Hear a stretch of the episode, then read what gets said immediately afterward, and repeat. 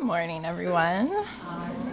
It is good to be here with you. I, I love a story for all ages when there are no kids present. It's like literally my favorite thing. One, because I think it's fun for us to just be silly when there aren't kids around. I think it's like a good practice. But I also think it's just an extremely welcoming gesture, right? There's always this like tug, like this kind of pull and conflict between do you build a service in a church for who's there, or do you build a service in a church for who you want to be there? And I think it's a difficult question, but I think just making it clear that this is a place that's always welcoming for people of all ages and all attention spans and all moods, I think is great. So I love a story for all ages when there's zero kids. so that was really fun. Thank you, Frank. So I am, um, I've graduated. I am much more well rested and tanned than the last time you saw me, in like a much better place. Um, in part, I just returned from a very much needed uh, two week long post graduation trip for some rest and relaxation with my wife. Uh, we spent some time paddleboarding and just kind of drinking rum down in the Florida Keys, uh, and then made our way a bit more north to a beach outside of Charleston to meet my family for vacation. And it was a really, really lovely, very needed, relaxing trip. Um, but there's this one thing that happened on the trip that kind of stood out to me as I was thinking about what to preach about today. Um, and one day, as my wife and I were walking along the beach when we made our way up to South Carolina, uh, we been, began to kind of dream about eventually having our own vacation home somewhere, right? Just walking and kind of fantasizing. Said maybe once I'm through with the ministerial formation process and we're settled somewhere permanently, we have two paychecks, we could begin maybe saving and planning. We dreamed of a place where we could come right whenever we wanted for long weekends or sabbatical stints or study leave. I imagined like a cup of coffee and writing a sermon as I like stared out at the ocean. And it began as just kind of a small cottage or one bedroom condo. That was all we thought we needed.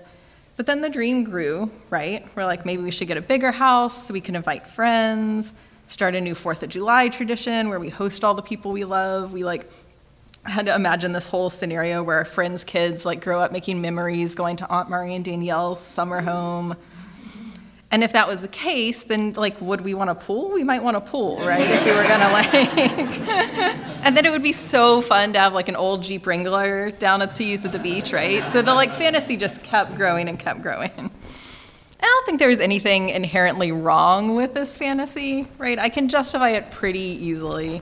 It's not a dream for like immense power or riches. We just wanted a little place of respite and retreat and community somewhere by the ocean where we could enjoy nature. But I think the problem with this fantasy wasn't its substance, but it was in the feeling that it created while we were talking about it. It brought up this kind of longing, this lingering dissatisfaction, this emphasis on what it was that we didn't have while we were right there, supposedly enjoying the thing that we wanted, right? We were at the beach, we were with family, we were enjoying a walk by the ocean on a beautiful day, and all we could talk about was how we wanted more of it. Wanted it under better circumstances. And I like looked out at the ocean and I asked my wife, I said, what is it about us as humans that makes us want to own something beautiful, right? To see something beautiful and be like, I need that for mine? Why wasn't like that right there in that moment what we were doing enough for us? And I thought about the Mary Oliver poem, It Was Early. She writes, It was early, which has always been my hour to begin looking at the world, and of course, even in the darkness, to begin listening into it. Especially under the pines where the owl lives and sometimes calls out as I walk by, as he did this morning. So many gifts. What do they mean? In the marshes where the pink light was just arriving, the mink with his bristle tail was stalking the soft eared mice, and in the pines the cones were heavy, each one ordained to open. Sometimes I need only to stand wherever I am to be blessed. Little mink, let me watch you. Little mice, run and run. Dear pinecone, let me hold you as you open. Sometimes I need only to stand wherever I am to be blessed. It is a really lovely sentiment, but I think we live in a world hell bent on convincing us that there is something just a little lacking about where we're standing. Not altogether bad or wrong, but just slightly in need of improvement. An upgrade, a remodel, a new addition. Better skin or a thinner body while we're standing there, and better company to stand with. Just some small adjustments, then I'll know that I am blessed. I think this is exactly what was so kind of insidious about this longing for this modest beach cottage. It was its perceivable attainability, right? I wasn't fantasizing about a yacht or moving into Beyonce and Jay Z's mansion.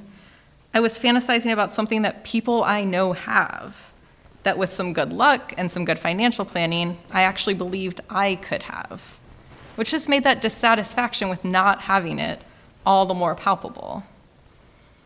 And the beach house dream and the dissatisfaction with not having it were fleeting and admittedly really self indulgent. But when I got home from vacation, I was reminded of all of the ways, some small and some larger, that this same phenomenon manifests in our lives every day. So subscribe to this newsletter by a former academic turned cultural critic, Anne Helen Petersen. And her newsletter last week, right after I got home from vacation, was titled The Optimization Sinkhole what if there's no such thing as the perfect coffee maker? Right? and in the newsletter, Petersen kind of unpacked our seemingly endless quest for that one product or one tip or one life hack or purchase that is finally going to fix our lives, make us happy, make us better organized or healthier or better looking, a better parent or partner or person. And right, there are entire industries devoted to this. Like Wirecutter promises to help us choose the very best coffee maker or Bluetooth speaker. HGTV sells home improvement aspirations. I'm like, if I just put enough shiplap on my wall, maybe my hair will be as shiny as Joanna Gaines's. and I'll seem as right, relaxed and confident, like raising chickens and canning vegetables and making these like perfect cupcakes. Our social media feeds are inundated with Instagram influencers demonstrating a life changing product, or the recent, I don't know how many people are on TikTok, but there's this recent like TikTok trend of videos that are like, you're doing it wrong. And they promote everything from like the best way to cut a mango to like financial planning advice. Um, but they're always convincing us that whatever we're currently doing is just completely lacking and unsatisfactory. So there are lots of people making lots of money off of our belief that if we could just figure out that one puzzle piece, we'll be happy and content and successful. But so often, like my experience ignoring the beautiful beach in front of me as I fantasized about my future beach house, the constant search for something better diminishes our enjoyment of what we already have. In this newsletter, Petersen writes The quest for the best, or the hack that will actually make some part of our life less cumbersome, there's a veil of dissatisfaction over our days. I look around the room and I see a laundry basket in need of optimization, an unsatisfactory rug, houseplants that should be growing more. I need better Tupperware, a kitchen remodel, some trick to clean my exterior windows that isn't just me spending hours cleaning my exterior windows. Instead of looking around my living space with gratitude for the soft comfort I've built for myself, inflect it with my peculiar taste and preferences, I see lack. And that dissatisfaction becomes sort of a lingering fog, dampening my experience of the world. So the problem feels clear, but I think the answer feels a little bit harder. Like, is it really just to be grateful for what you already have? I mean, like, one, that's so much easier said than done, right? Like, how do we just force ourselves to feel gratitude? in an economy that operates by convincing us that we never have enough. But even if we could figure out how to do it, even if we could just magically make ourselves always feel grateful for what we have, or stick religiously to that gratitude practice or gratitude journal, I feel like that phrase is so easily misused and abused, especially against marginalized folks. Right? Throughout history, that phrase has been used to guilt people into complacency to make folks feel greedy for fighting for basic equality and human rights, to convince people to stay in abusive relationships or step away from dreams and ambitions that others deem inconvenient. Right? You already got marriage equality, just be grateful, stop pushing the whole trans rights thing. Or you should be grateful you have a job at all, stop whining about equal pay. You have a good husband and beautiful children, why do you want to go back to school?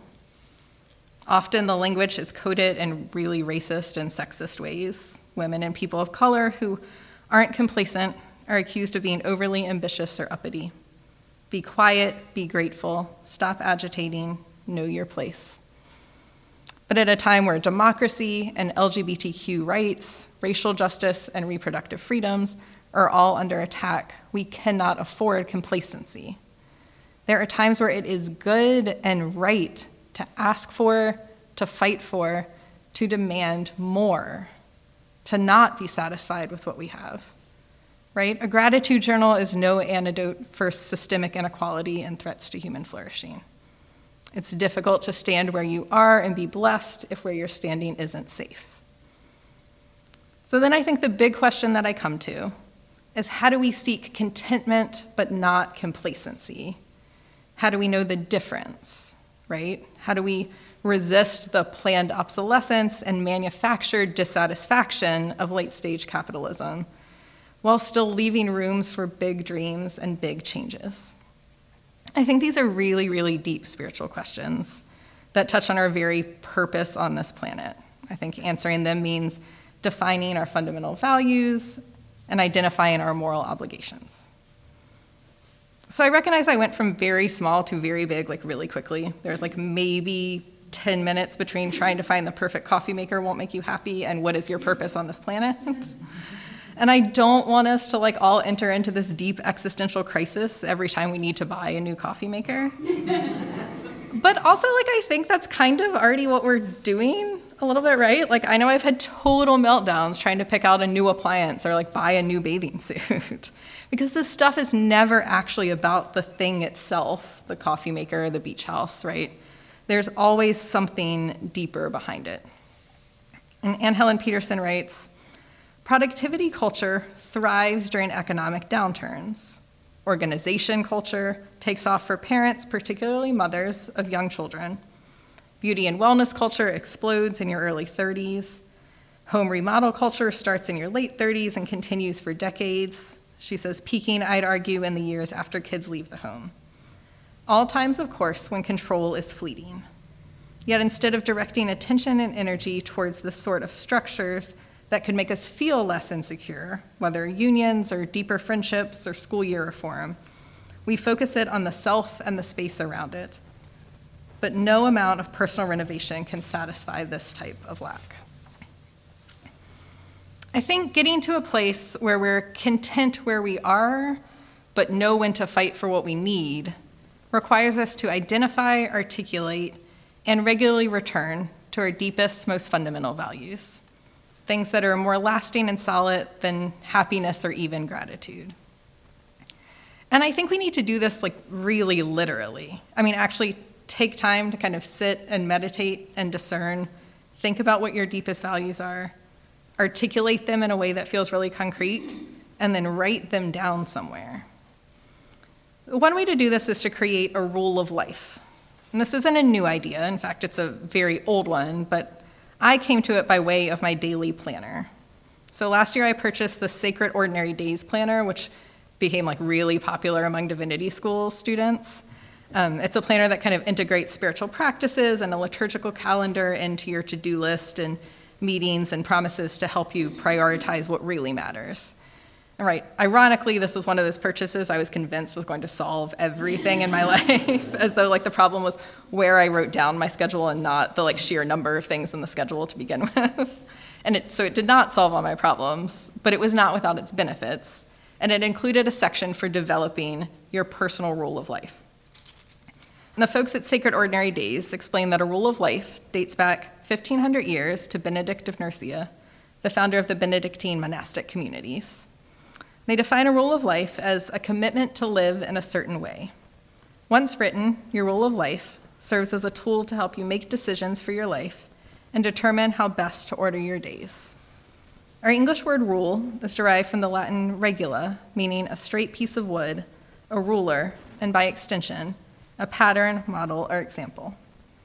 Esther de Waal, a longtime student of monastic spirituality, writes that regula, a feminine noun, carries gentle connotations a signpost, a railing, something that gives me support as I move forward in my search of God. It is comprised of several simple statements that guide the posture of your life and the living of your days. It is not lived perfectly, but can be lived faithfully while fostering within you an integrated and embodied life of faith. In this way, I think it's very much like our UU principles, both in current and whatever potential future iterations we decide. It, right? It's like an adaptable framework, but rooted in that which we find most unchangeably sacred.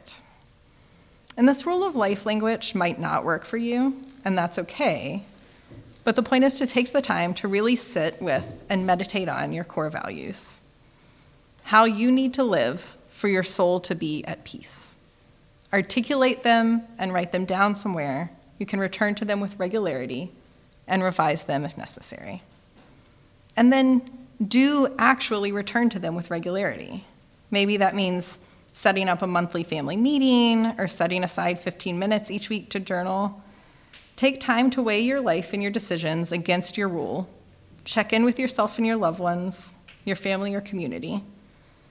Ask yourself if you are making decisions, prioritizing things in line with those values. When you feel a sense of dissatisfaction or discontent, a longing or the need to fix something in your life, ask yourself what is it that's driving that feeling? Are you being pushed in the direction of greater liberation, deeper community, more love, or expansive imagination? Are you being driven towards power, status, perfectionism, and control?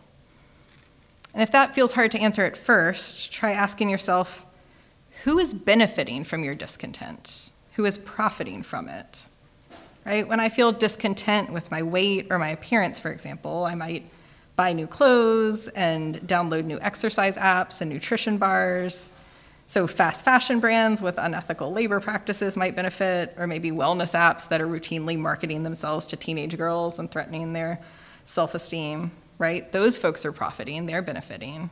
But my community isn't benefiting, and usually I'm not either. But what if I feel discontent with graduate student wages at school, for example? If I decide to act on that feeling of discontent, Maybe my friends and classmates struggling to stay afloat and complete their studies will benefit. Now, not every example will be this clear cut, but it's a start at least. My hope is that this deliberate framework will help us recognize when it's the forces of capitalism or sexism or racism that are convincing us that we don't have enough, that we aren't enough, as a way to turn a profit or consolidate their power. It provides a space to ask is something actually lacking in my life? And if it is, will paying Apple another thousand bucks actually fix it? When I return to my own rule of life, when I tune out the Instagram reels and targeted ads and listen to what the still small voice says I actually need, I often look around and see beauty and abundance rather than lack. I often look around and see that, but not always, right? Which is why I'm embarking on an entirely new career at age 37. Because returning to our deepest values, rather than just forcing a surface level gratitude practice, leaves open the possibility for change, action, and agitation, for unionizing coworkers or testifying at legislative hearings, for taking up a new artistic hobby late in life, for following a new vocation. It helps us to seek contentment, but leaves no room for mindless complacency. And I know this feels like a really big thing, right? Even the term rule of life feels kind of overwhelming. But I think taking this time to discern, identify, articulate, and occasionally return to our deepest, most fundamental values can help us make some of these small questions so much easier. Let's take Anne Helen Petersen's perfect coffee pot example. So, I deeply value community and hospitality. One thing in my rule of life is that we never turn away anyone who asks to stay at our house unless we have a very, very good reason. More people have a key to our house than probably should, if I'm being honest, and I'm gonna have to figure out how to get those all back before we move. our guest room is a frequent resting place for traveling friends, and this past year has been a frequent stop for commuter classmates who need a closer place to stay during long on call overnight chaplaincy shifts at the Vanderbilt Hospital. And I absolutely adore coming downstairs in the morning in a sweatshirt, still kind of waking up, and finding a friend at the counter with a cup of coffee. I love settling in, taking the morning slow, and hearing about how their shift went. Now, a comfy guest room and a working coffee pot are very helpful here. But a fancier coffee pot that makes macchiatos or a new designer comforter on the guest bed aren't going to help me connect with my friends anymore or make them feel more welcome in my home. What we have is enough. It is enough for us, and it's enough for our beloved guest. I can stand where I am in the morning in a home full of warmth and welcome, drinking my regular old drip coffee, and know that I am blessed. I wish the same for you, my friends. May it be so, and amen.